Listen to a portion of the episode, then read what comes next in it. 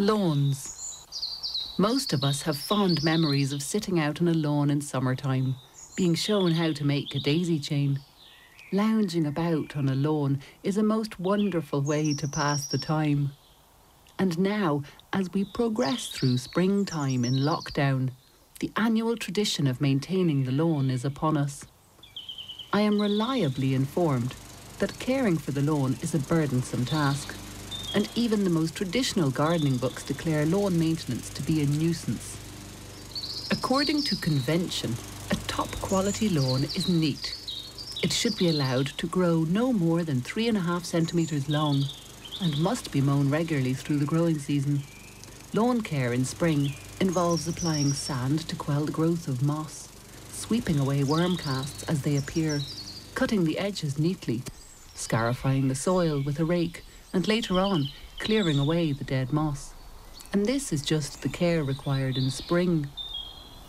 So, how is it that a manicured lawn came to be such an essential part of modern day gardens?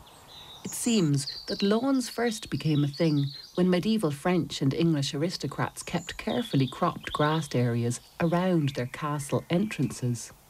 In the 1700s, the newly designed gardens at Versailles included grassy lawns called tapis vert or green carpets.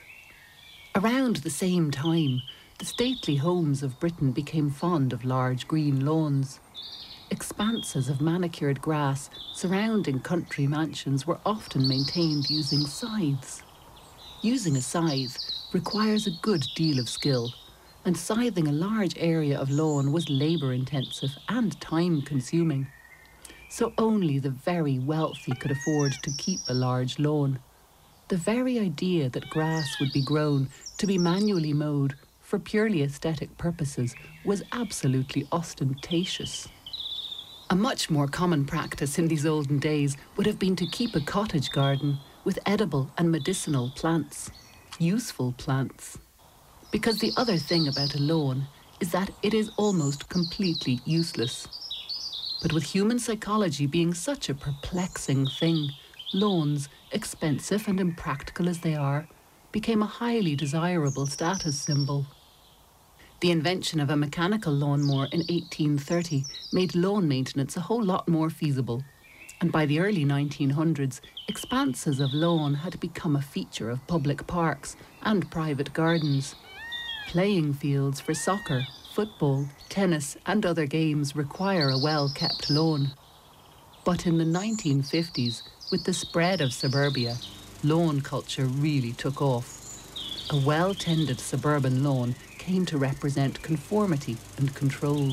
Selective herbicides kill the weeds, more chemical sprays kill the moss, pesticides to ward off critters, a whole suite of novel chemicals designed to stamp out diversity.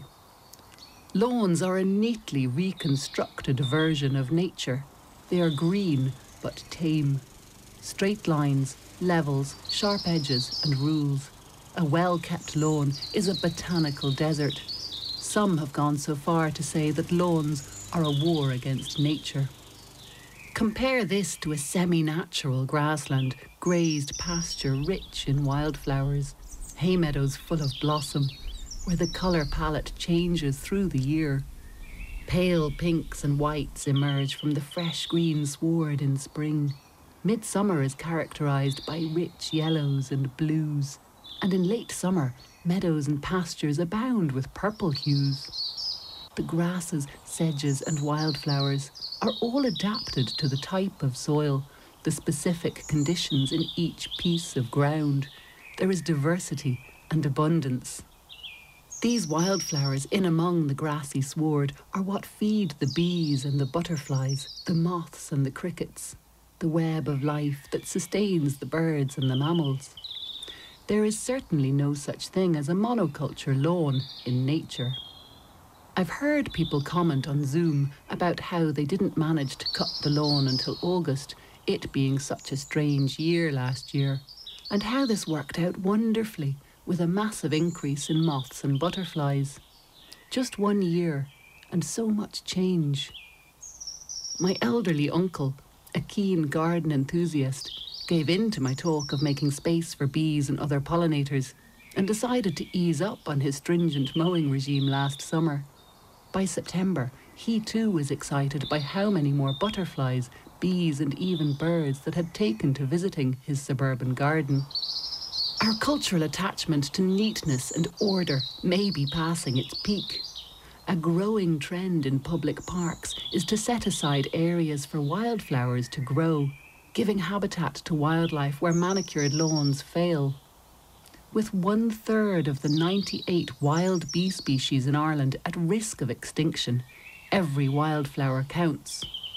And as the intensification of many agricultural grasslands continues apace, wildlife needs all the allies it can get.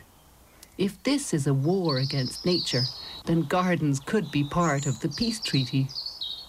Ireland's brand new All Ireland Pollinator Plan invites us to pledge our gardens for pollinators.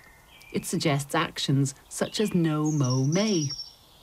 I reckon it's about time we rethink the old convention of keeping a well manicured lawn, loosen our control of nature, and let some diversity back into our lives.